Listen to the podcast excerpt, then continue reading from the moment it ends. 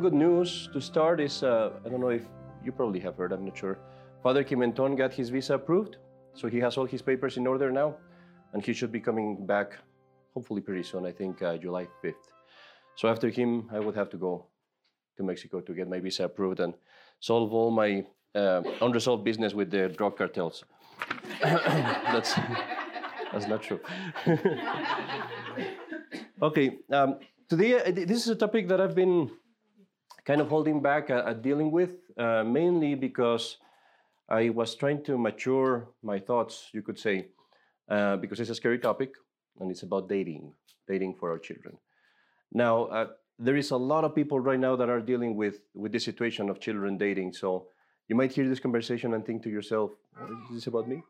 Uh, but no, uh, the reason why I'm, I'm dealing with it is because there has been a lot of questions that have come up from different people, not only here in this parish, but also in the in the people that I know from outside the parish. You know, there's a lot of people that are dealing with this problem, not this problem, with this situation.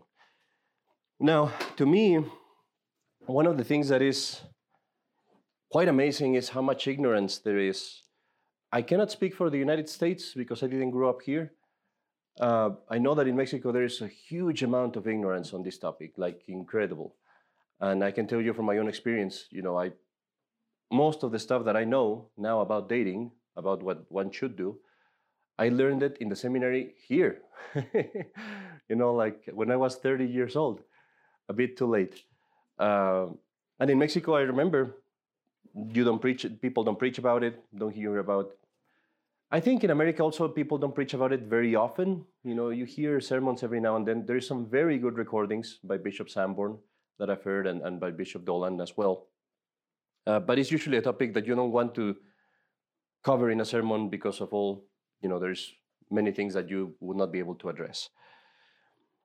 The other thing that makes this topic very difficult is the change of culture. And this is, uh, I must tell you, a lot of the things that I'm going to say, you might think like, what? Or other people might think like, what? And the, the thing, what I mean to say by the change of culture is that, as you know, after the 60s, there was that gap where we, we basically lost our tradition as families.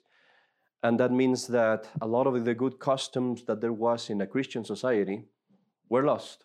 This happened in Mexico as well.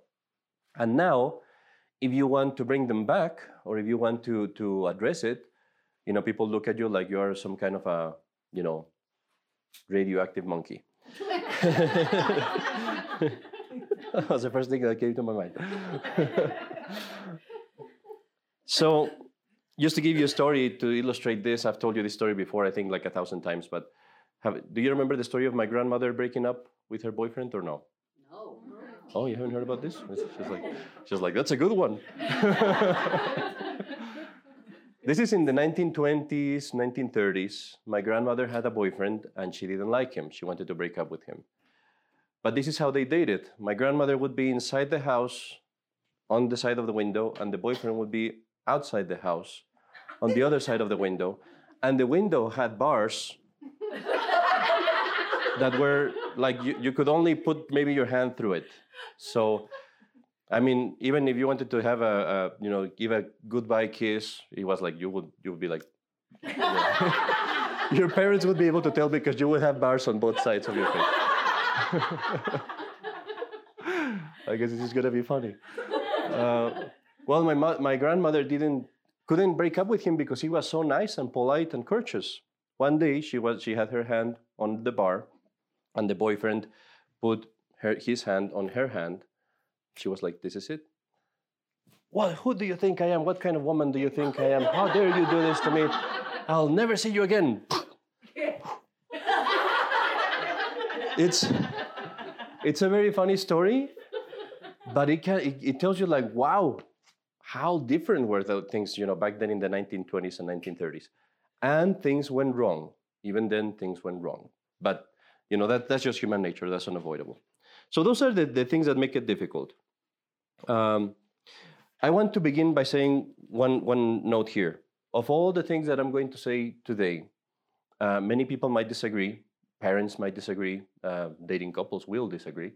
Um, even sometimes from priests, you might not hear one or two of the things that I might say. I'm not aware of any of the priests of our congregation that wouldn't think the same way. I don't know of any. But I know of some, you know, in the traditional movement or other places that have given different answers. I'm not infallible. You're not supposed to follow me. But what I want to give you at the beginning of this talk is going to be principles. I'm going to give you principles that are infallible in a certain way, not in a certain way, they're infallible theologically speaking. And from those principles, you can develop your own conclusions. You know what I mean? Because that's, that's the thing. I mean, if a priest comes and says to me, well, you have to do this, well, I can ask why. And so I'm going to tell you a lot of things, and I'm going to keep going back to those principles so that you see where I get them from. That is not just, you know, me being bitter or something like that. I do want to say another thing. There will be an objection that the dating people could ask, could say to the priest. They will say, "Well, what do the priests know?" You know, it's very easy for you to say all that stuff uh, because you know you don't care about women and you're a priest and you just have to, you know, focus on the mass and you don't care about dating or finding someone and you wouldn't know what it's like. And to that, I will say,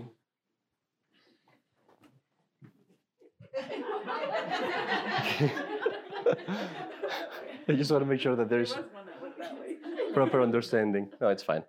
Uh, to that, I, I will say, I do have the experience of other people because I, I was the chaperone for all my siblings, like literally, well, except for my brother. But all the boyfriends of my sisters, they knew me and they abhorred me probably, but I was there with them all the time. And I had that experience of date, basically seeing other people dating because I was there. And also, I myself dated. I wasn't always a priest. I only realized that I had a vocation when I was 23 years old.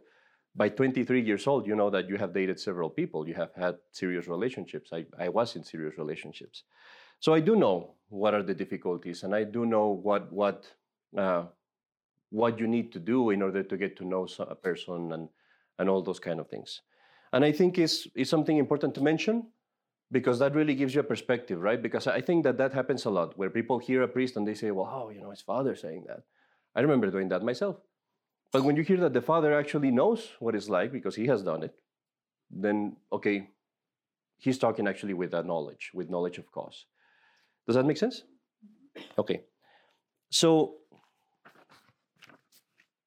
I, want, I was telling you that we were going to have some principles. And, and I'm going to tell you why I'm not using a particular book. It's very hard to find a book that has details on, on our particular situation. Why? Because if I go to see St. Alphonsus Liguori, he wrote in the 1700s, in the 18th century, and he will say, uh, people who will date, they are dating to get married, they should date for six months, and they should only meet three times. And after that, they should determine.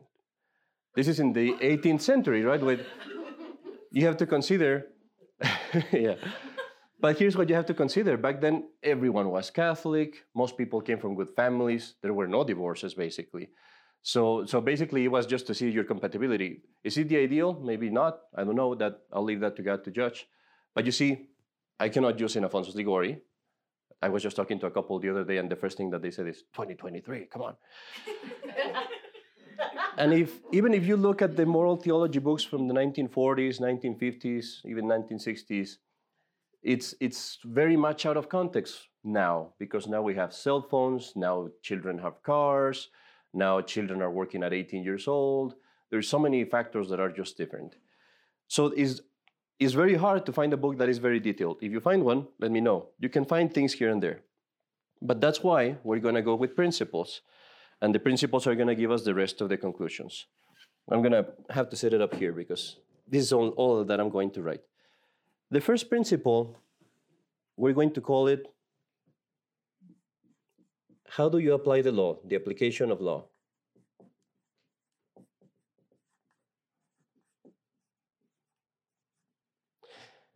And this means, well, I'll explain them afterwards. The second principle is related to how do you handle an occasion of sin. Do you spell occasion with a with double S? Okay, I got it right. Or I got it wrong and you couldn't tell. So.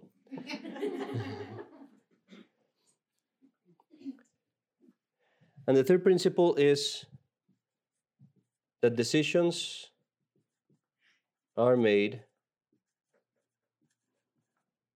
based on morality, not outcome.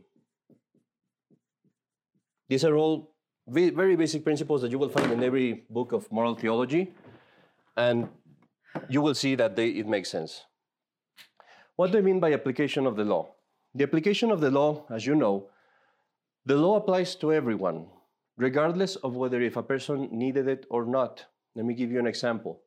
If um, I put a law that no one can trespass private property, there might be someone that wanted to trespass private property to take care of something that is broken in my house or to take care of an old lady that, that fell. But still, the law applies to him. And if someone sues him and they prove that he broke the law, I have to, I have to, to put the law there to, to punish it. Why? Because maybe this one person, this one guy was good, and he didn't need the law, but then here was the other guy that was going to break into the church and steal all the Catholic wire stuff because he wanted to start his own podcast. So, in order to stop this guy, I have to apply the law evenly to everyone. This is very important, and you'll see why. The second one is how do you deal with occasions of sin? Occasions of sin can be, there's dif- several differences, but there's necessary occasion of sin and there is unnecessary occasion of sin. When you have an unnecessary occasion of sin, there's no pretext for that. We cannot have it. If I have it, I'm sinning already by being in it. I'll give you some examples in a few moments. When I have a necessary occasion of sin, I have the obligation, it's a serious obligation, to make this risk remote and if I don't do that, I'm also sinning. If I don't, if I fail to do this part. Let me give examples. Let's say that a person, for example, uh, struggles with alcohol, and, and alcohol is an occasion of sin for this person. Well, if this person walks into a bar needlessly for no reason, he walks into a bar knowing that alcohol is a serious temptation for him, that every time that I'm in front of a cup, I drink and I get drunk, he's walking into an unnecessary occasion of sin. Even if he didn't drink, even if he didn't drink, he sinned already by putting himself in that occasion knowingly. Does that make sense? I'll give you another example. Let's say that a man, uh, let's say that there is a man that is married and there is a girl that is very interested in him and she's single and she lives alone. And the guy says to himself, I'm not going to do anything, but I'm going to go hang out with her in her apartment. But I'm not going to do anything. I have a resolution. And he goes in there and he doesn't do anything. But he put himself in an unnecessary occasion of sin, serious. That would make him sin in that moment. when it's a necessary occasion of sin would be when you can't avoid it. For example, if the person that has problem with alcohol works in Walmart, and every time that he walks by the aisle with alcohol, he gets tempted. But he needs that job. It's necessary. There's nothing he can do. What must he do? He has to make it remote. He has to avoid walking by that aisle or trying to pray extra hard or trying to put some meats. Does that, make sense? A priest, for example, might need to visit a lady that lives in, in, a, in a house by herself. He has the obligation to make that remote somehow, whether it be by taking her out of the house and talking with her outside, or making sure that someone is there or is, is about to be there pretty soon, or something like that. Does that make sense? Okay, this is very important to understand why we make the rules for dating. And then the third one is decisions are made based on the morality of the situation, not the outcome. What do I mean by that? That when I have a situation and I have to make a decision, the only thing that should affect my decision is what's right and what's wrong, not what's going to happen. For example, if a person comes to church here and they tell me, Father, uh, can I wear, you know, I don't know, leggings to to this or that? I cannot think to myself, well, if I tell her not to wear leggings, she's going to leave the church, so I'm going to tell her yes. I cannot think of the outcome. My only question is what's right, what's wrong, and that's what I have to say. And whatever happens, happens, but I cannot do otherwise. Does that make sense? Okay, these are the principles. That's probably the most uh, boring part of the talk. Any questions so far? Yes. Do you sometimes though have to think of charity when you're, I don't know, correcting someone or something like that? Are there sometimes that you do have to couch it or be a little vague so as not to drive someone away? Yeah, that's a good note to make. Um, so the decisions are made on this. How I apply the decision and how I say it is a different matter, right? So um, you know, it, it would be different if this lady comes to ask me if I if she can wear leggings and I go like shh, lighting the fire and it's like, there's the wood, go stand over there, I shall burn you in a moment. or you know, just shout at her like, you minion of the devil, get out of my church. what do you do? Well, you go and talk gently and say, well, think about this. If you do this, people are going to see you this way. You're going to make people sin, perhaps. It's going to it's going to diminish your dignity as a woman, as a Catholic, as a Christian. You don't want to do that. So no, we cannot do that. That's very different, right? So the same applies when we're dealing with children or, or young people dating. Yeah, it's very important to to to explain things, especially because people that are dating are usually over 18 and they expect to be treated as reasonable people. And when you explain things like this, it makes a lot, of, a lot more sense. Okay, we're going to cover several points. We're going to cover first the purpose of dating. We're going to cover time. What is the proper time to date? We're going to cover the person. You know, what kind of per- people should you date? Should you date? The circumstances. This is a scary one. And then we'll cover some objections. Okay? Does anyone have any time restraints? Because this might go a little bit longer, but we'll see. Okay, first, the purpose. Who can tell me if you, I'm going to put you in the spot. Who can tell me what's the purpose of dating? Or courtship, we could say. To. Find a spouse. to find a spouse, to get married. That's usually our, our first answer, and it's, it's a right answer, it's true. That's what I would say. As I was preparing this talk, however, I was thinking, I think a better way to say it would be to say, the purpose of dating is to discover if marriage is my vocation which is a different thing because marriage might not be my vocation. And when I date, is for the purpose of finding that out. Because if I say the purpose of dating is finding my spouse, it's like I'm getting married no matter what. And so the, the point is who will say yes? and just grab some guy in the street. okay. So it really changes your perspective when you say the purpose of marriage. Let's see if I can write these things here. The purpose is to find out if it's my vocation. Now, vocation, as you know, your vocation is what leads you to heaven.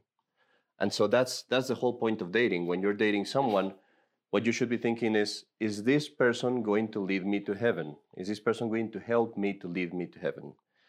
And that really changes if you think about it it really changes your decisions that you make on the whole dating process as a parent and also as, as for your child. It's not, you know, a lot of children will say, oh, well, you know, I want to get married because I want to feel complete. You know, I want to feel loved and love and, you know, the movies and all that stuff. And I've, I've, I was there.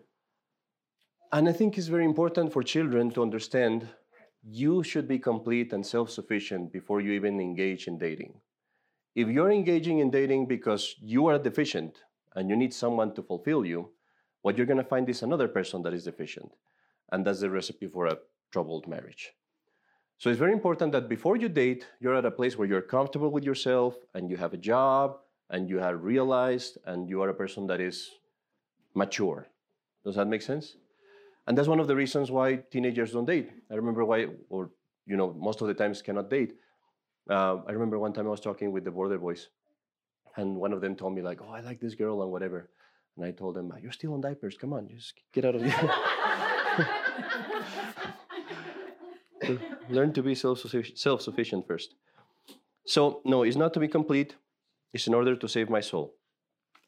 And I was saying that this changes entirely my decisions because for example if i know that the purpose of, of dating is to find someone to find my vocation someone through whom god is calling me to heaven then when i have the you know you're all women here so when you have the really handsome guy that is very strong and very masculine and you know he does all kinds of fun stuff and you know all, the, all these things And then there's the other guy that is not as handsome and is a little bit, you know, has a little bit of a donut in here.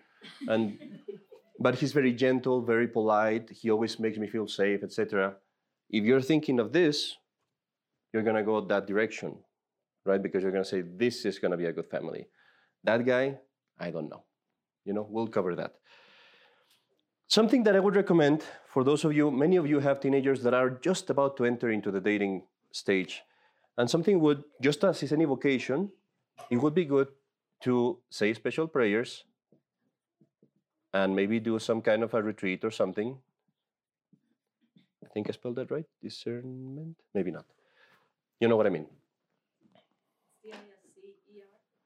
D I S C E R. Uh-huh. If you're going to become a priest, they tell you, why don't you take some spiritual retreat? You know, pray about it, pray to God if that's your vocation. If you're if you want to start dating, that's fine. My son, my daughter, why don't you go pray to God, see if that's your vocation, make a spiritual retreat, pray to God that He leads you. Before you find anyone, you know, that's a very good thing to do. If you're preparing for that vocation, do the same thing that you would do with any other. Okay, I, I, I want to make a parenthesis that I always make in these kind of classes or talks. I'm giving you the ideal. Is it always going to happen? You know how it goes. This is just like the war, you know, like World War II. They, they would tell the soldiers, this is a plan. You're going to attack this base and that base and that base. Then they would throw them in there and they're surviving and going oh, like 20 miles away and attacking another base. This is how that goes. But you know what we aim for, right? The next question would be the time when, what age, at what moment, me, the Romeo, Romeo, Romeo. Oh, it's you. It's the Italian accent. Uh, what what time can I start dating, and for how long? Okay, here's where we're gonna get into really interesting stuff. Uh, Saint Alfonso Liguori tells us six months. Most moral theologians now will say two to three years. I know people in Mexico that dated for nine years. I was like, uh, it's like, okay. Uh, but I'm not going to give you a hard set rule, and here's why because it might depend on the circumstances. For example, if you guys are dating and you're living next to each other, six months might be enough. If you're dating and you live in Ohio and she lives in Kentucky, or you know, in, in let's say Seattle, and you only see each other twice a year, then maybe you will date for seven years. Does that make sense? Mm-hmm. So what, what's the factor? The factor will be, let's say, how long, because that's the question, right? How long? The factor is going to be familiarity. Familiarity. Once the dating is too close and you're getting too familiar with each other, when there is danger, there starts being more and more danger, that's when you say, okay, now is the time to make a choice. You gotta get married or not. You can tell that to your children. I don't think that would work out, but you can explain this to them. If you've met a person and you've dated for a long time and you know each other, then you have to make a decision once you start getting too familiar. So if you're dating from far away and you don't have that familiarity, it would be okay to date for longer. Does that make sense? So this is the factor as to how long. At what age?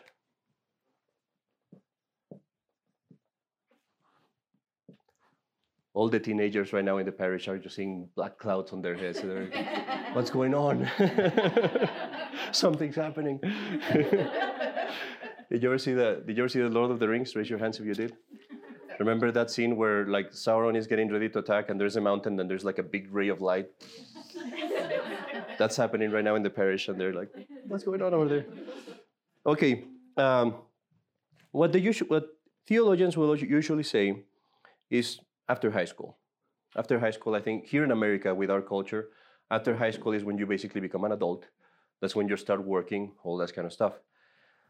I wouldn't say necessarily right after high school. What is the factor? The factor is going to be maturity. Maturity. Maturity means physical maturity, it means emotional maturity, it means economical maturity. Once I'm a, when, again, once I'm a person that is complete, that I have something to offer, that I have a future, that I have a career, that I, I am emotionally balanced. You know, I'm, I'm not all the time just in crisis back back and forth. Then I'm ready to to date. Before that, it would be very, very dangerous because I can get married and not have money, you know, all those things. Or I can get married being very emotionally unstable. And most of you have experience of life and you know how that goes. If a person marries when they're emotionally unstable, it's very easy for them to, to pick someone that also is. Does that make sense? So it's a good thing for you to explain these things to your children in one way. Let's see. Emotional? And physical. Yeah, that's all. Econo- economical, emotional, physical. If you write a book using this, you have to give me like part of the shares. that was my copyright little guy here going, hey, hey, hey, watch out. Just kidding. okay. Um, so one, one quick note that I missed in here of how long.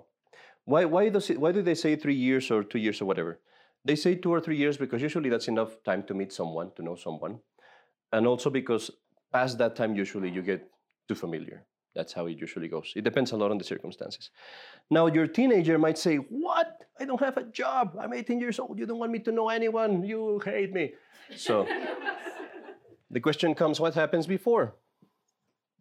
What can I do before? Because, you know, I'm Romeo. Romeo? Romeo? Romeo. I'm Romeo. I want to meet Juliet, but, you know, okay, I won't date her yet. We won't kill ourselves, but I want to date her.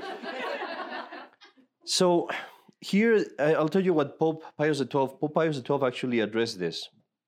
And he said, um, he said, young people should hang out. He didn't say hang out, but he, they should spend time together in groups. You should have groups of people, and and them together. This is very important, and this is the part where I hear some priests saying other things because there are places, there are ca- traditional Catholic parishes where they will say, no, you don't talk to a woman until you're ready to marry, and you can't talk to to the opposite sex and whatever. And that is horrible. That's terrible. I've heard many, many young kids. Well, I can't say many, many, but I've heard many um, that have said to me, they expect us to not talk to them. What happens usually is they go and talk behind the parents' backs, which turns out to be much worse. And if we do the right thing, when we're 18, 19 years old, we have no idea of how to address a woman, which is very true. You know it when you, when you were teenagers and you know there was the ball or the prom or whatever, if you ever went to those, and you know, have all the girls in here and all the boys over here, and the boys are just like, was like totally lost. And it's true. And that's why I find very, very wise uh, what the bishop does in Omaha, where he has the, ch- the children spend time together supervised for a few, a few minutes every day. That's very, very wise because then you grow confident, you know how to talk to ladies, they know how to talk to, to men, and so forth and so forth. One thing that has been lost is precisely that how to how to be chivalrous and how to be courteous and polite, but that's a different story. So that's what you want to do, and this is where you see the costumes, for example, in Mexico of the quinceañera. You, you raise your hands if you're familiar with the quinceañera thing. Is where you know at the 15 years old you would have a mass and they would have a party, and here's what the mother would do. They still do it. Well, now it's all mostly lost, but the mother would make the party for the girl. She would dress up. That was like the first time that she got makeup on and all that stuff and the mother would go and pick up good guys from the parish. And in the party, they had to come and dance with the girl, a waltz. You, waltz, waltz, how do you waltz? So it was a very, very decent, very normal thing, you know. And the mother would usually pick, you know, the guys that she knew that the daughter was interested in or, or that she was interested in. so it was like a social entering. And here's, I insist on that a lot. We're trying to work on it that's the importance of you as a father or as a mother when your children are at a, at a, at a dating age you kind of have the obligation of making more social things in your home or, or however you can and so for example if i was a father and i had a daughter or a son that is 18 17 years old that's the moment where i have to start saying to people oh we're going to have a gathering here bring your children or don't come you know because that's the whole point. and you do little things, but you do it frequently. Um, the YAG, you know what the YAG is? That's very good. It's a very good thing, but it's once a year. it's it can be awkward.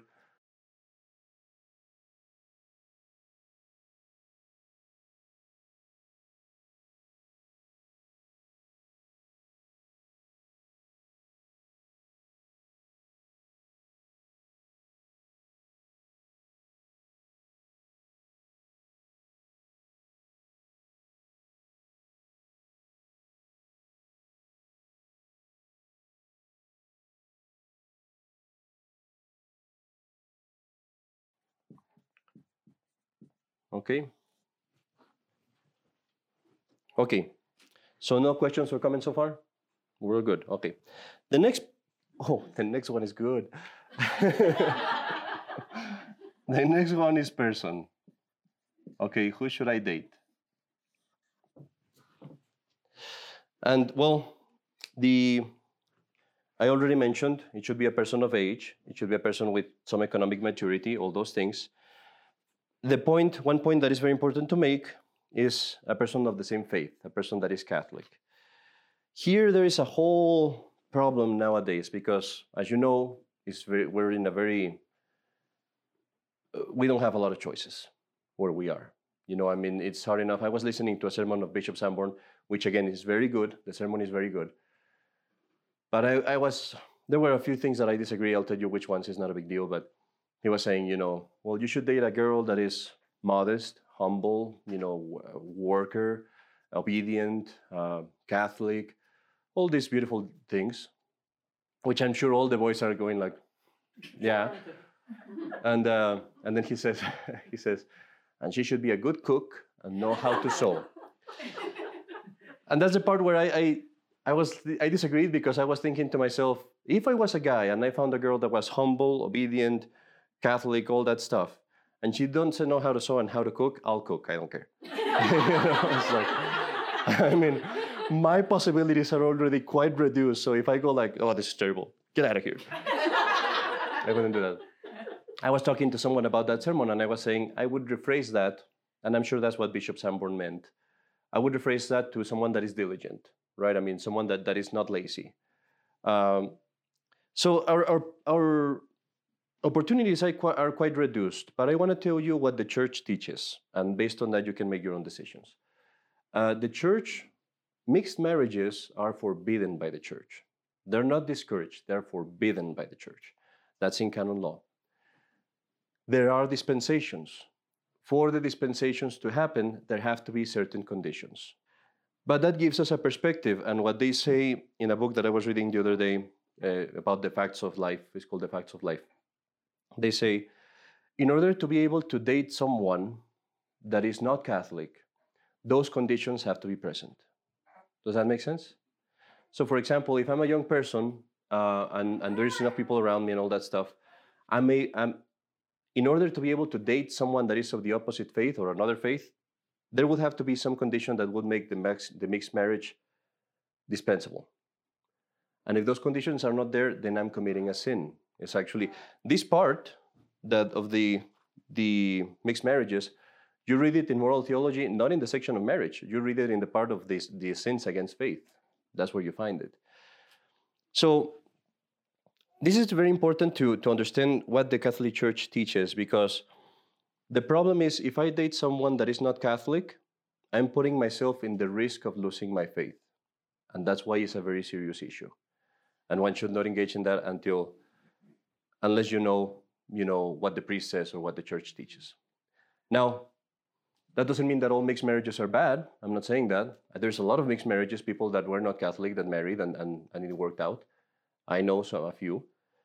Sometimes it is necessary. And in our case, uh, in our day and age, I know that many priests would say it is justified because, again, we don't have many choices. What I would give you is this I would give you this as a principle. If someone is dating someone that is a Protestant or a non Catholic or whatever, there should be a barrier where you say, okay, this is my faith, here is me.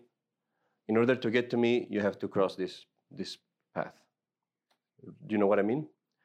So it's not we date and then I convert you. Because by the time that you date, you are already attached and you're, you're already in problems. Because how many times have you seen people that are in love breaking up because of their faith?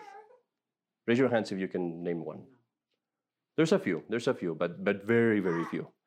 How many times have you seen the opposite? People that are in love and that end up losing their faith because they love the person.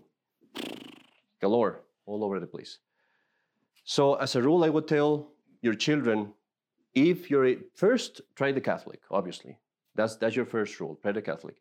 Once there are some conditions for a mixed marriage to take place, then if you date someone else, you tell them, my faith is first. You have to learn my faith. You have to study my catechism. I want to see that you're interested in it, and I, I want to see that sincerely. Then we can talk about dating af- oh. after that. Does that,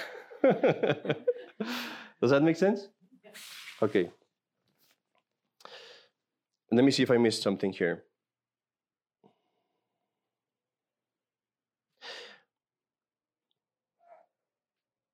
Regarding this, this, this point, I just want to mention uh, a few of the difficulties that go with, with mixed marriage.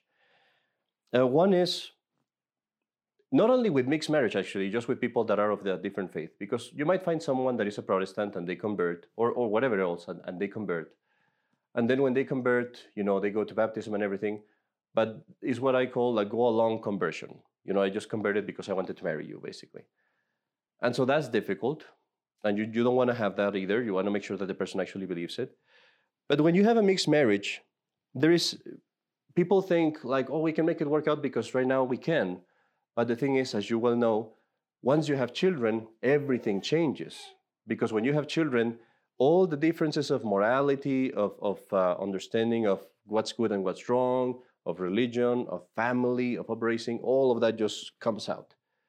And that becomes a huge problem especially when there is difficulties in the marriage. You know, for example, when you start having too many, not too many children, but in the in the in the up in the opinion of the other person, you start having too many children, and well, why do we have to do this and blah blah blah that kind of stuff. Or when the other person doesn't want to go to mass, and your teenager teenager child might say, "Well, he doesn't go to mass. Why do I have to go to mass? Dad is not going to mass." Are you really going to tell your child, "Well, that is wrong"? You see what I mean? Like this, there's a thousand circumstances that happen like that. There's a question that might come, and this is a good question, I must say. What should we prefer, Novus Ordo or Protestants? Because it's almost as difficult. And I would say sometimes Novus Ordo is even more difficult. And I've heard some priests telling me Novus Ordo would be preferable because they're Catholic. You know, I mean, they want to be Catholic at least. So they're not in the Catholic Church, but they, they want to be Catholic. I would say this uh, again uh, when we are talking about mixed marriages or Novus Ordo or Protestants.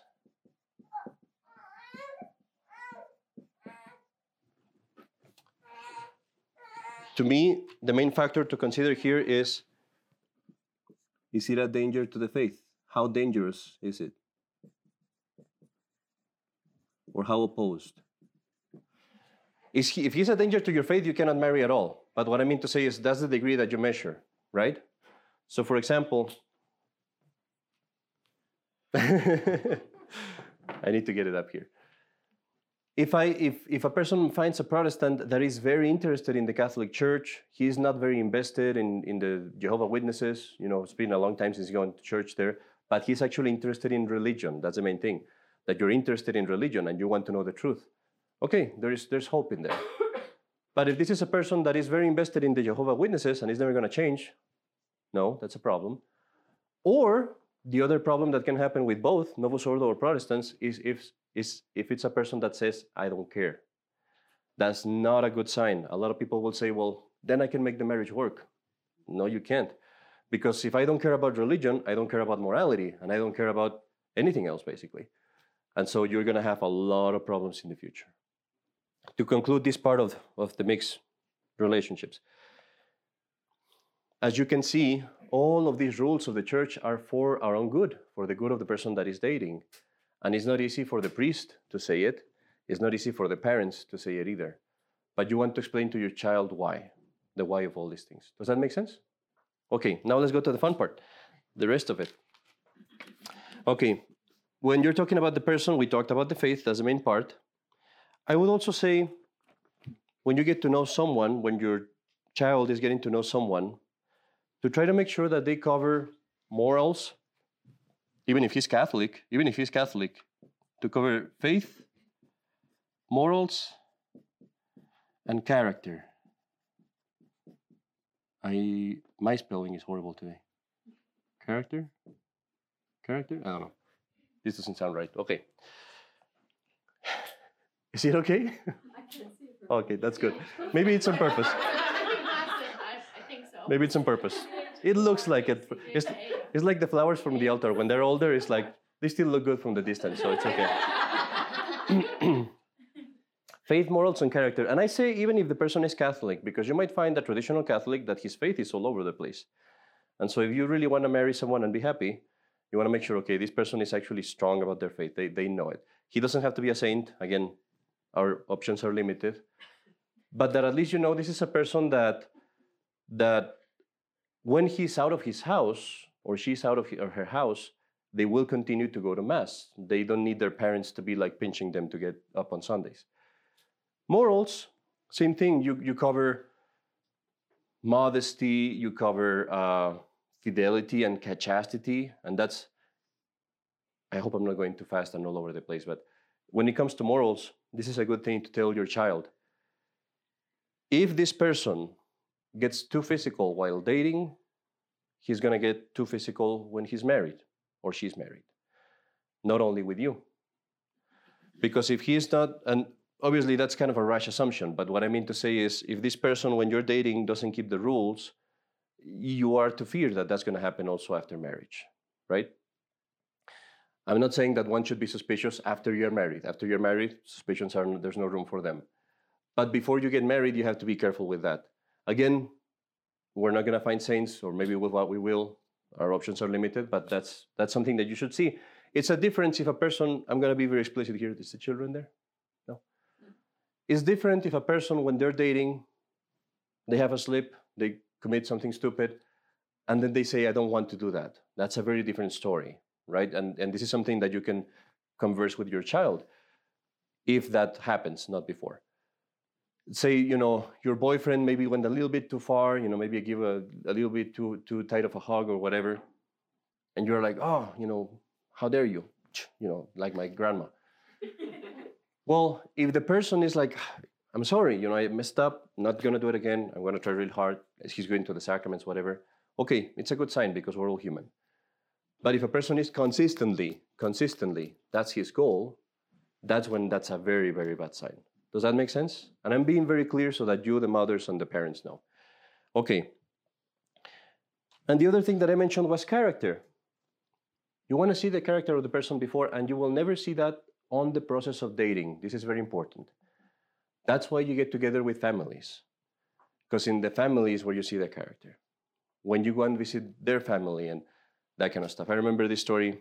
I won't say to who it happened but you know it's this girl that is the guy the guy goes to date the girl and the girl's always like super sweet and super kind and oh i love you so much and oh you look so cute and look at this and this and that and oh, look at your arms and muscles and and then it's like you know one day he goes to pick up the girl from from her house and he's like you know ring the bell and i'll be right there i'm telling you i'm going i don't care I'm ready. It's like, oh, okay. that, that, that's going to be you in the future. You know, I mean, you're going to be the one yelled at. So that's why when you're dating, you want to see the character and you want, you want to have a couple fights because that's how you figure, that's how you figure it out. And, um, and you want to hang out with the family because as you see the family, that's what's coming your way. If you're willing to deal with it out of love, that's up to you. But, but at least now you know. Does that make sense? And this is one part that teenagers often miss. Okay, we are almost over. Any questions or comments so far? Are we all terrified yet? okay. I just see that the moms that have all their grown up children, they're like, done. I'm done. I just they're just laughing at you. Um, Okay, here comes the, the interesting part. This is a part where I think there's a lot of ignorance and, and a, lot of, a lot of people might disagree. But it's the circumstances. How should you date? Um, and I'm going to have to erase this. Do we have a, the eraser here or over there? The powers of retention of your twins are not too great right now, right? Okay. Because they're going to be like, I remember when he said that.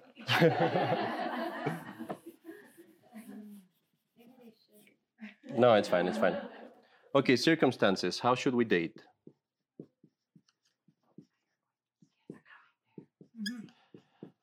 This is fairly, it's fairly normal. Okay, the first one would be that they should never be alone. And I know this sounds harsh. I know that this is like, what? And I'll tell you what I hear, you know, often is uh, my family was traditional Catholic, we never did that. You know, I know traditional Catholic families, they never did that. Nobody does that anymore. My job is to tell you what's, what's to be done, what, what is the right thing to do. Uh, the right thing to do is this they should never be alone. This is where we get to this. Why should they never be alone? Because when you're alone with a person that you love of the opposite sex, that is an occasion of sin. If being, being with that person is an occasion of sin, being alone with that person for no reason, it's an unnecessary occasion of sin. So you have the you have the obligation because dating is an occasion of sin. You have the obligation of making it remote.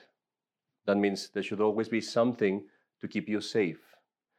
It doesn't matter if they have good intentions or well, it does matter obviously, but we assume that they have good intentions. Of course we do. And people say that, well, well, I have good intentions. You know, I don't mean to do anything wrong. I, you know, we love each other. We want to be Catholic. Yes, I, I'm not questioning that. I am not questioning your intentions. This is the appropriate thing to do. It is my duty, it is your duty to make the, the, the occasion of sin remote. In the same way that when the priest goes and visits a woman, he doesn't have bad intentions, but he still has the obligation to make that occasion remote one way or another.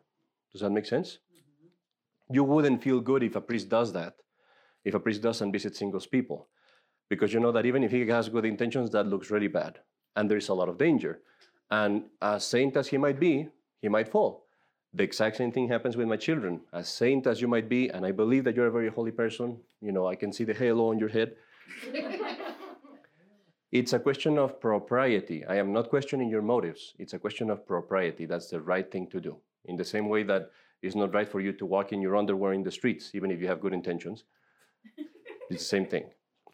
my, my examples are like way out there.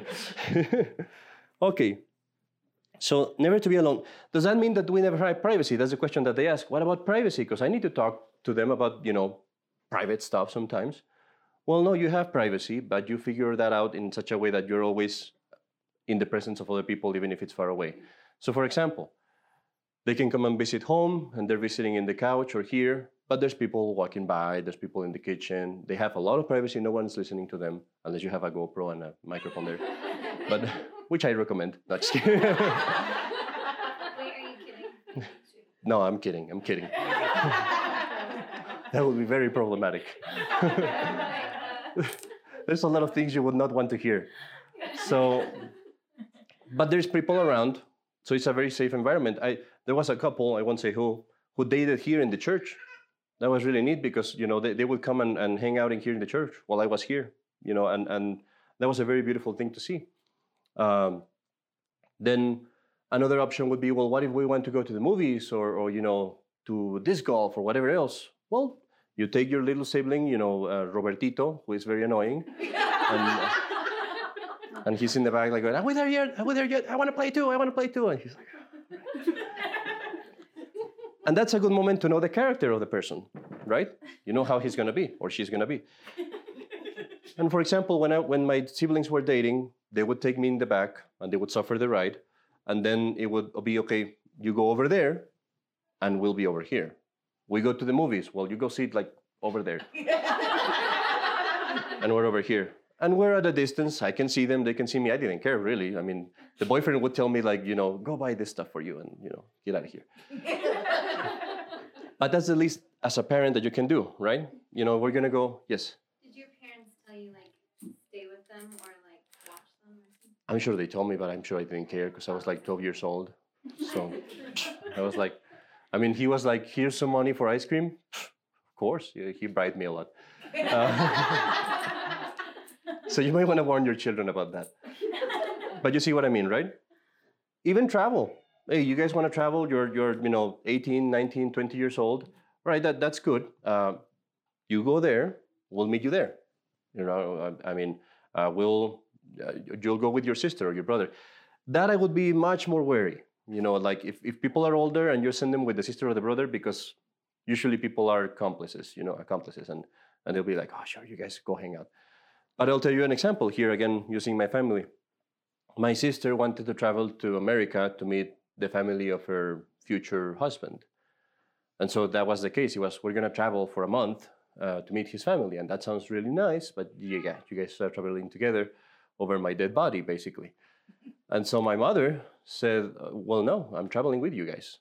And my mother did everything that she could, and she went and traveled with them. And she brought me too, so that they would have to suffer me as well. and, uh, and she made everything necessary, and, and, we would be together, the three of us, all the time. We go visit your, visit your family. You can hang out with your boyfriend, but I'll be there. And I've told you this story before, remember? Of how my mother, remember the story about my mother and myself, or no? Okay, I'll, I'll, I'll say it again. Uh, one time we got in trouble because we were here in, in Spokane, you know, very conservative, traditional Catholics. And my sister was, you know, uh, nothing inappropriate really, but it was just like she was hanging around with the boyfriend all the time. And um, there was some rumors started, and my mother was very offended because people said like, you know, how can you permit that? Like they're all the time in front of you, and you know, and they're always hanging around with you and all that stuff, and you know, because my sister, you know, would hug the boyfriend like this or things like that, and they would be scandalized. And I was also upset. I was with my mother, like, well, maybe they're right. You know, it's kind of like, I mean, you're you're you're acting like one of the guys. And my mother had been goofy all the trip, just like you know, playing around with them, listening to his music and hanging around all the time. And it was just like seeing James Bond suddenly because she turned very serious to me, and she goes like, "Have you ever seen them be anywhere without inviting me?" And I'm like, "No, I'm there all the time, aren't I?" Yes, because they want me to be there. Yes, that's why I'm doing what I'm doing. Okay, uh, CIA stuff right there, but but very smart. And the point is, is to be made is this: that they should never be alone. There's no reason for them to be entirely alone. Does that make sense? And when your children say, your children might say, well, you have the occasion of sin.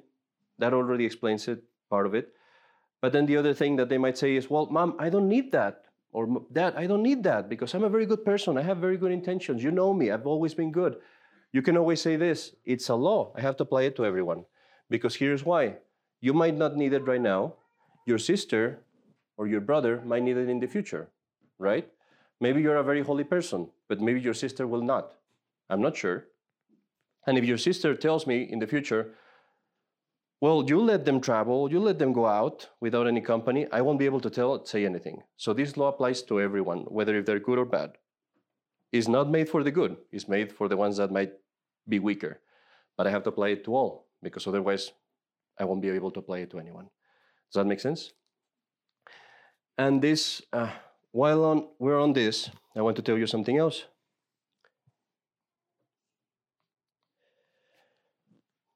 Apply these laws before they meet someone, because that's a lot easier. If you say to your children, as soon as they're of age, you haven't met anyone, here are the rules. That's how it's going to be for when you meet someone. That's going to be very, very easy because then they'll say, oh, yeah, sure, whatever. But then when they meet someone, they're not going to tell you, oh, it's because, you know, you hate Ramiro or, you know, whatever. you know what I mean? If you told them the laws in advance and every one of your, chil- of your children knows that those are the laws, then there's no question of anything personal. This is the laws in my house. Does that make sense? Yes. So does that apply as well to like friends that are boys? Like like like they're not dating. They're just hanging like I don't know, I guess that would apply. Like if a guy and a girl want to hang out, they're just friends. They've always been friends or something. So I think we we discussed that a little bit before you got here. That if they're not dating, it should be in groups. You know, if they're friends, then they should be in groups. If they're alone, that's dating. even if they say, "Oh, we're not dating," no, that's dating. You know, um, so because I mean, how many times? Think about your own life. How many times did you want to go out with a one guy friend that it didn't evolve into something else, into some interest or, so- or some kind? It always does, and even if it doesn't, again, just for the sake of propriety, right? Okay, I'll give you a few a few more isolated rules. Uh, when you have children dating, I find it very important not to leave your house alone. If, if for example, something might happen where you say, "Well, I'm going to travel to I don't know Puerto Vallarta, and my daughter lives in Boulder, and or my son lives in Boulder, and I'm going to leave my house alone here in Denver." Not a good idea. You don't want to do that. Uh, don't give them any any room for anything that would be inappropriate. So either everyone goes, or the house is locked, or or someone's there in the house. But that that's a good care to have. It's just kind of a side note, not as important as the rest one, uh, rest of them, but it's something that we often don't think of. Another one would be, this is one of those things that you will never find in, in moral theology books. Am I going too fast? We're all good. We're almost done. Would be cell phones, cell phones and text.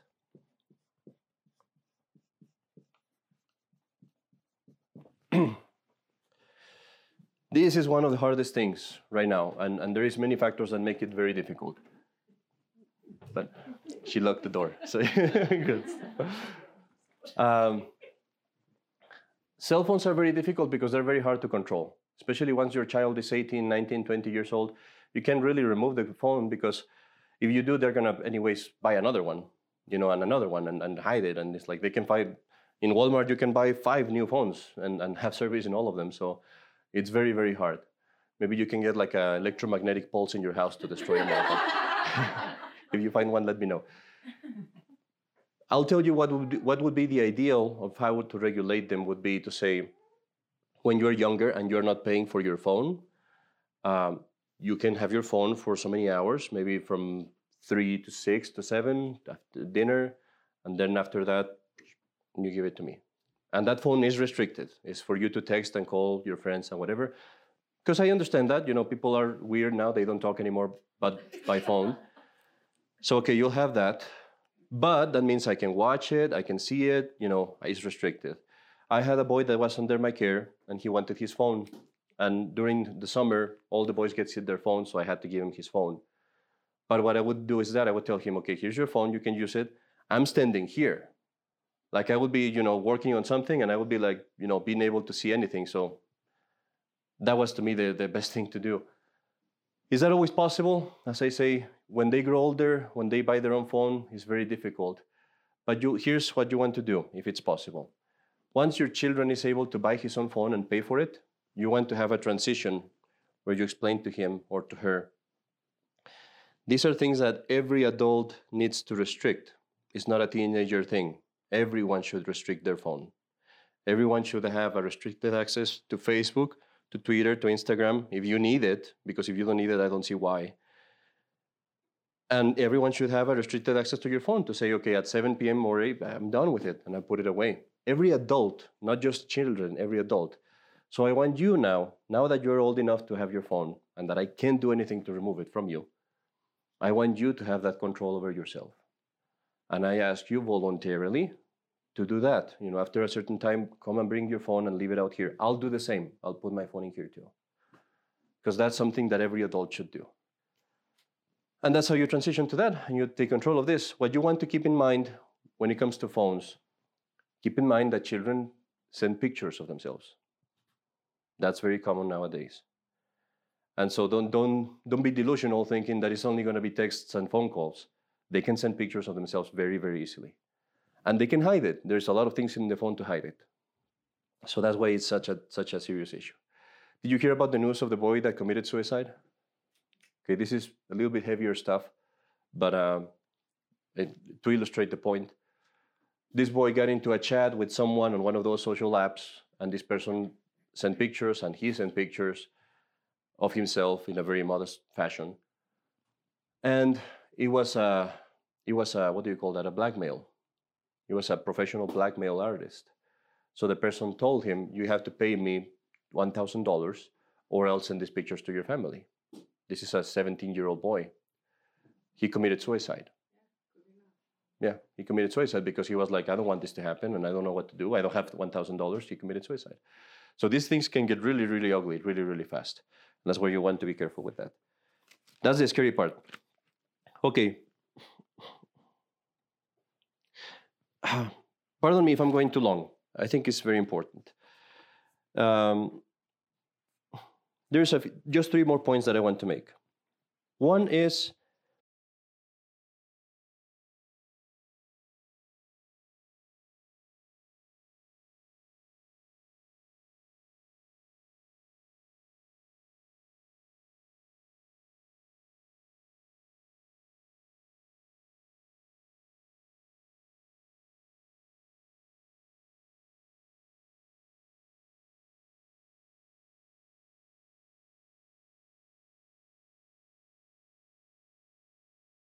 this and we're all together in the room like this and i'm telling them.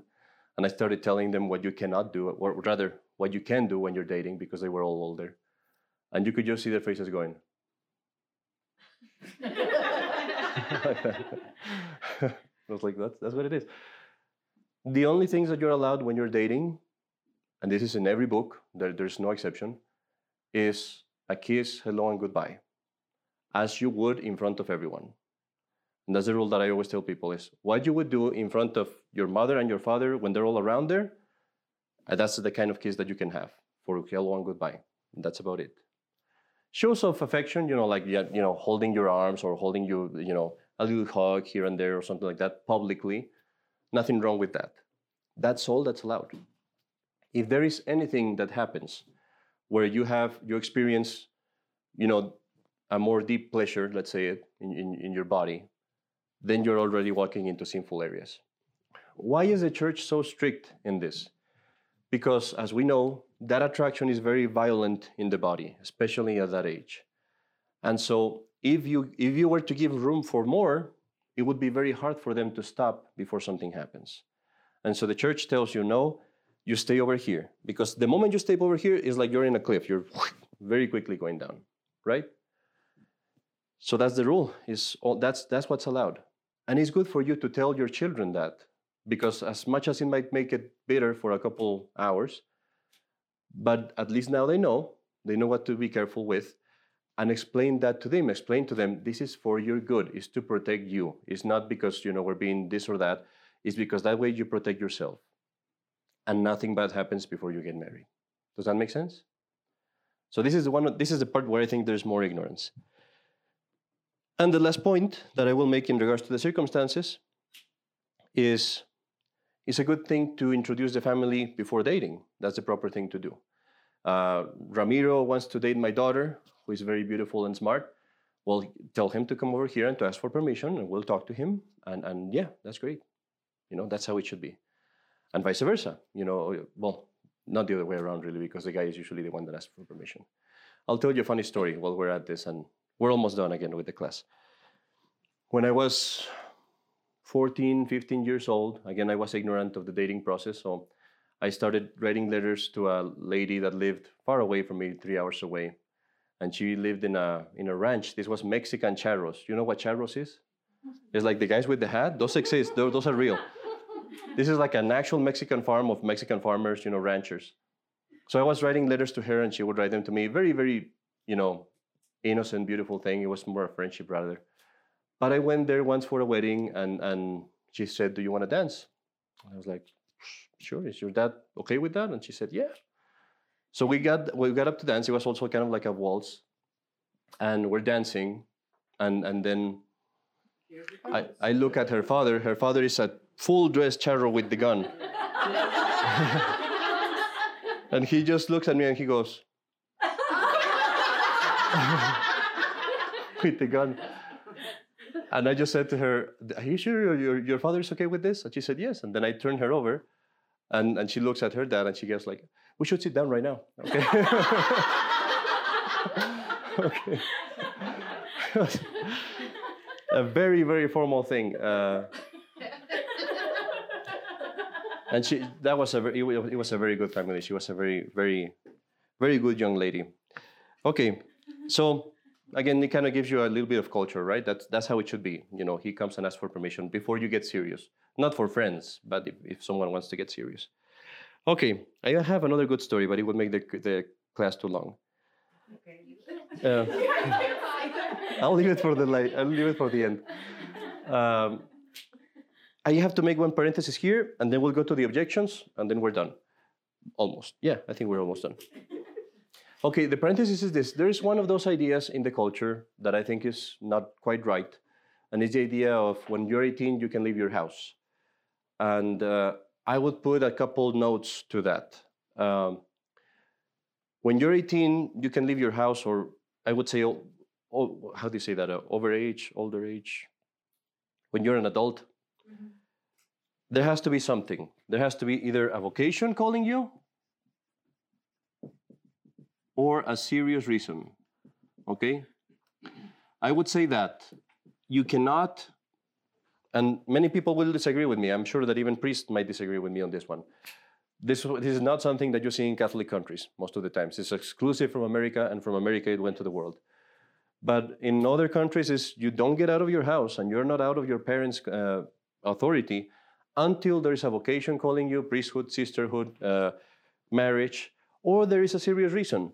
You are joining the army, you're going to study in college, you found a really good job that calls you to be somewhere else, something like that. Liberty or freedom, or whatever you want to call it, is not a good reason. That is not a good reason at all. And you know it. I mean, we all know it. That I remember when I was 18 years old, I was here in Cincinnati, and I wanted to. I called my mom and I said like, "Oh, I'm going to stay here. I'm going to get a job, and I'm going to stay here." And she said like, "No, you're not. uh, your sister is buying your ticket for you. You're coming back." Um, because you know how many dangers there are. Now, people usually argue, well, what about maturity? You know, they need to be mature, they need to learn to support themselves. Well, have them support in the house. You know, if you want them to be mature, tell them, okay, start chipping in. You know, you're working in, uh, this is your percentage of rent, and, and you can buy your food, and here's your fridge. And once you have a good reason to, to move out, then you move out. It's the ideal, because I know that your children can very well say to you, well, I don't care, I'm moving out, and he can move out, it's true. But at least you, know, this is I think this is the Catholic way. Because, again, it's not my opinion. Think of the occasion of sin. Is it necessary for that young person to have that serious occasion of sin, of living somewhere alone with his friends, etc., etc.? I don't, I don't see it. Um, okay. Any questions so far? We're almost done, I promise. Um, the next thing that comes is the objections. Okay, the first objection is times have changed, Father. This is 2023. You know, things are different now. Uh, men are women and women are men. Um, the, the answer to that is human nature doesn't change. We're always the same. We have the same temptations. And, and this, again, I'm not giving you like, I'm giving you principles. These principles are universal. They will ever exist, always. They never change. It's principles of, of moral theology, of, of common sense, even. The other, uh, the other objection Father, I trust my child. My child is very good. She's always been good. He's always been good. We go back to this application of law. Okay, this is about uh, a law that has to be applied regarding the occasion of sin. Whether if he's good or bad, I have to apply it. Um, the other objection that I don't think I have covered is this will push them away. If I tell my child that he can date like this or he cannot date like that, it's going to push them away and they're going to get out of the house and they're going to leave. And this is where this becomes important.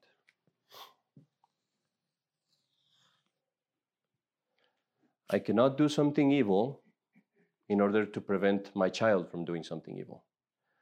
So I always have to tell my child what's right and what's wrong. As, as you pointed out, you can do it in very good ways. You can try different ways to try not to let them, try not to push them away. Present it, explain it to them. You know, give them room, give them some options, whatever. But the thing is, I cannot tell them to do something that's wrong because otherwise they're going to go away. No, that's my decision has to be based on the morality of the issue, not on the outcome. And so if my daughter comes and says, "I'm going to live with uh, Ramiro," because you know we had an apartment here and I need your support. I, I there's only one answer I can give you. Obviously, that's that's wrong, and I cannot accept that. But if you know you hate me and this, and I'm gonna walk away of the house, uh, that would I, that would destroy me. It would break my heart. I would be very sad about it. But you're asking me to do something that's gonna harm you, or you're gonna do something that's gonna harm you. I'm not gonna harm you. That's all I can say, and I hope you don't harm yourself by doing this wrong decision. Does that make sense? But that's what your uh, child is asking. If they're telling you to do a decision that is wrong, they're saying, "Hey, mom, dad, harm me. Do something that is bad for me." and you have, or I'll leave the house. Well, that's up to you. I can't harm you, right? I mean, if they told you shoot me or I'll leave the house, you'd be like, well, leave the house. What the heck?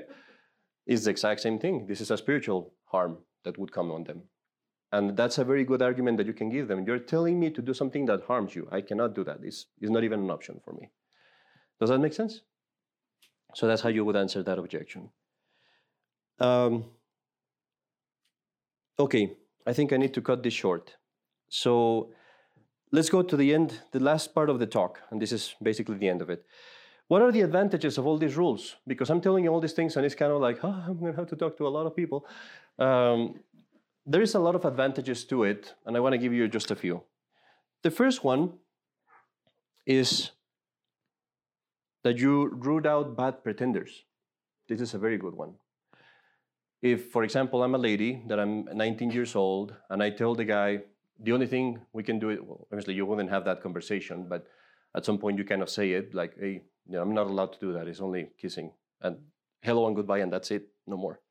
And the guy says like, what? Uh, this is crazy and whatever. And if he breaks up with you, good riddance. That's a very good sign that that person did not have what it takes to be a good husband. But if this person says, all right, well, I didn't know that, but I guess I'll, I'll stick around and we'll, we'll do that like that until we get married. Very good sign. Very, very good sign. That's a very decent person. That's someone that wants to do right. And when you get married with that person, things are going to work out as smoothly as it is possible in this, you know, life.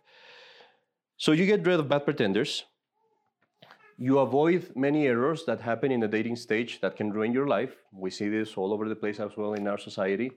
Uh, you know, people that not even thinking of the most grievous one, which is obvious, but just thinking of, you know, when you take things too far and then you feel bad about it. And I remember talking before I was a priest, this is when I was a layperson.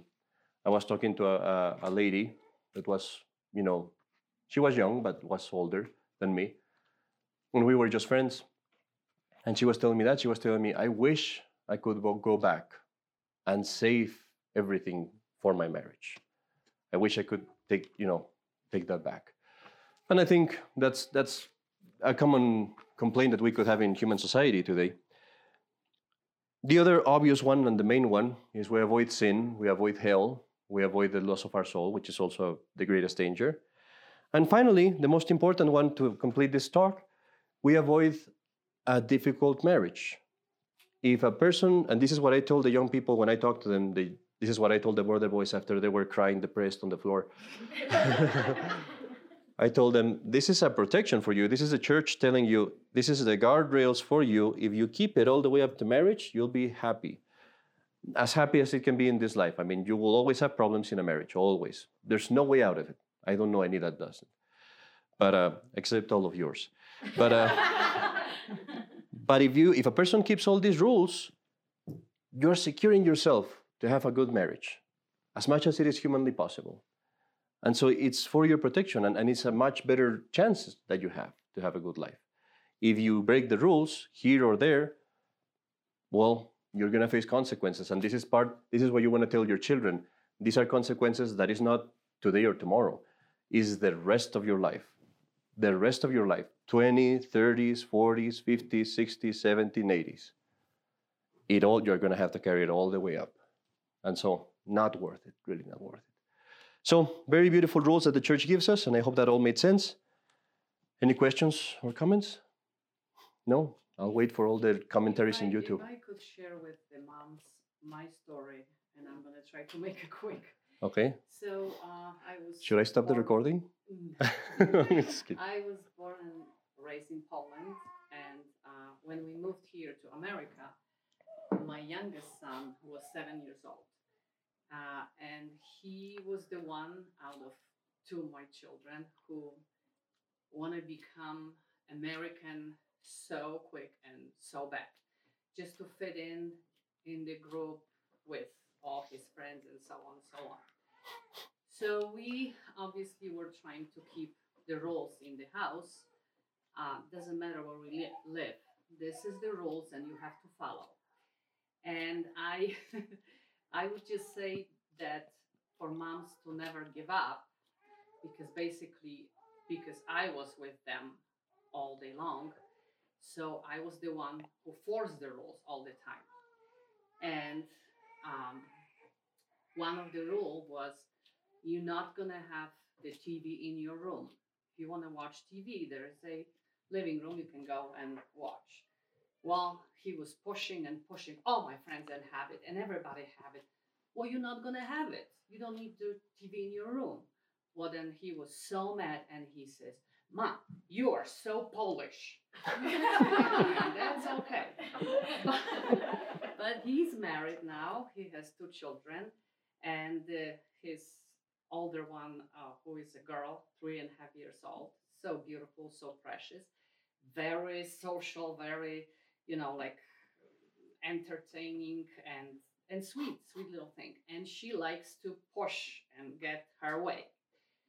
And he's very strict now. So what I'm saying is, I thought I lost, but it came back because now he is. And I broke the rules a couple times. I'll be around her, and I'm like, okay, well then, okay, Juliana, you can have it. And he looks and he like, Mom, these are the rules here. I'm like, hey, yeah, you're so Polish. just, just to let you know, ladies, never give up because there was a moment then he was so rebellion, American, Polish American teenager. Then I'm like, okay, whether I'm gonna strangle him or I'm gonna give up. Mhm. it was so hard. Well, it seems like right now it worked Mhm. it just came back and now i can tell then whatever i was pressing and trying to uh, keep him under the rules now it's coming back because he Mhm. knows then the rules are important Yeah. So, And that's a good point uh, to, to, finish, but it's a, good, it's a very good point. When you stay when you stay steady in the Yeah. morality, it's not easy Yeah, and- and- for sure and even if, if for a long time they don't accept it, but they always that's what I always tell you is they always know where to go back. And so a lot of you might have children that are even very much grown ups and, and they might not still be there. But eventually a time comes when they go and say, she was right, you know, he was right. Uh, But if you don't change, if you don't change, they know where to get back at because they, they see, okay, that and now I see why they told me. If you change, if you waver, then they lose that that compass because they say, well, he changed, my mom changed, whatever changed, and it's like, okay, everybody's like that. So if you remain steady where you are, eventually, when life hits them really hard in the head, that's when they say, mom was right, dad was right. So yeah, that's very important. We'll say the prayer to, to end, and then I'll tell you the story that I was going to say for the end, if you want. We're in page 14.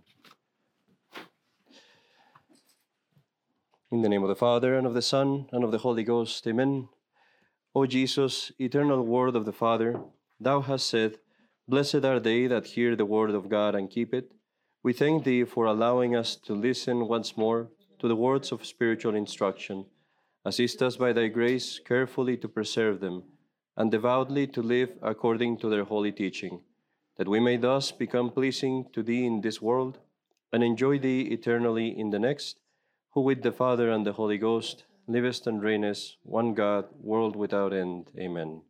The prayer for the Archconfraternity, O Mary, Immaculate Virgin and Sorrowful Mother, intercede for our children with the divine heart of Jesus, thy Son, who refuses nothing to his mother. Holy guardian angels, Saint Joachim, Saint John, much beloved precursor of our Lord, Saint Joseph, powerful patron, Saint Augustine, Saint Anne, Mother of the Blessed Virgin, Saint Rose of Lima, Saint Monica, all ye holy fathers and mothers, all ye holy children,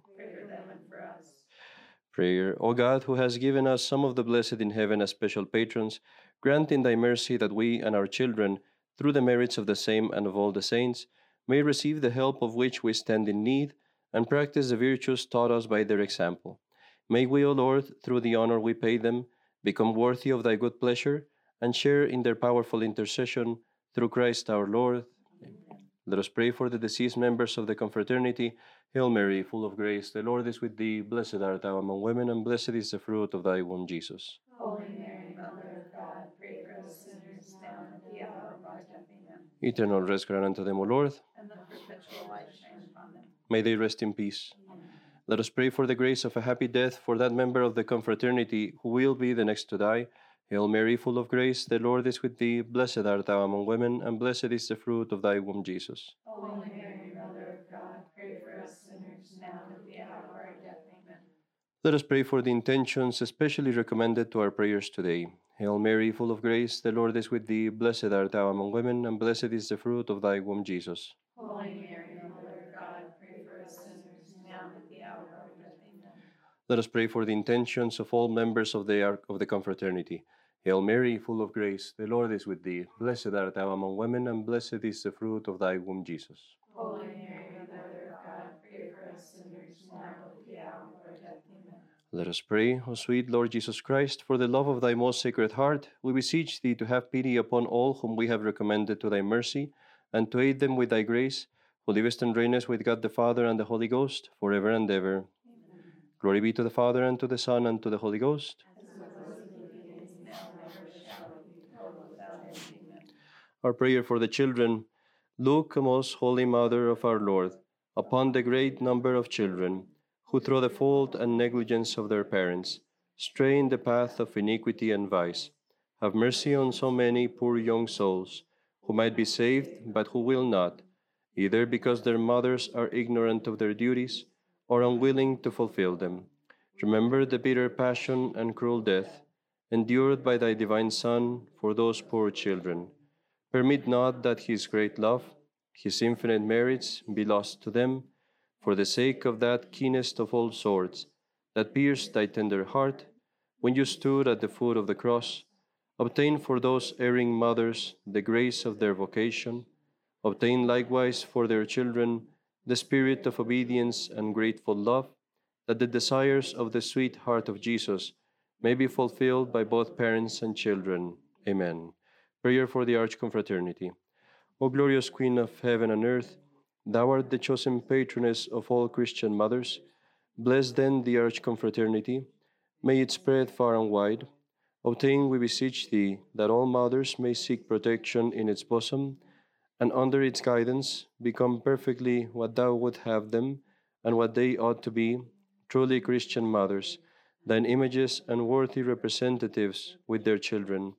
O thou most pure, most compassionate, Mother of the divine Savior, and of all the children of the Heavenly Father, who have been regenerated in the holy sacrament of baptism. Glory be to the Father, and to the Son, and to the Holy Ghost. O Mary, my mother, to thee do I flee. Thy heart is so gentle, so loving, so mild. O Mary, my mother, I'm longing to see that heaven of glory so purely thy own. Amen. I'll give you a blessing. Benedictio Dei Omnipotentis, Patris et Filii et Spiritus Sancti, descendat super vos, et maneat semper. Amen. Thank you for listening to the Catholic Wire. If you have found this show helpful, please say a prayer for all our collaborators. Don't forget to subscribe to our channels and share with your friends. For questions and comments, you may contact us at thecatholicwire.org.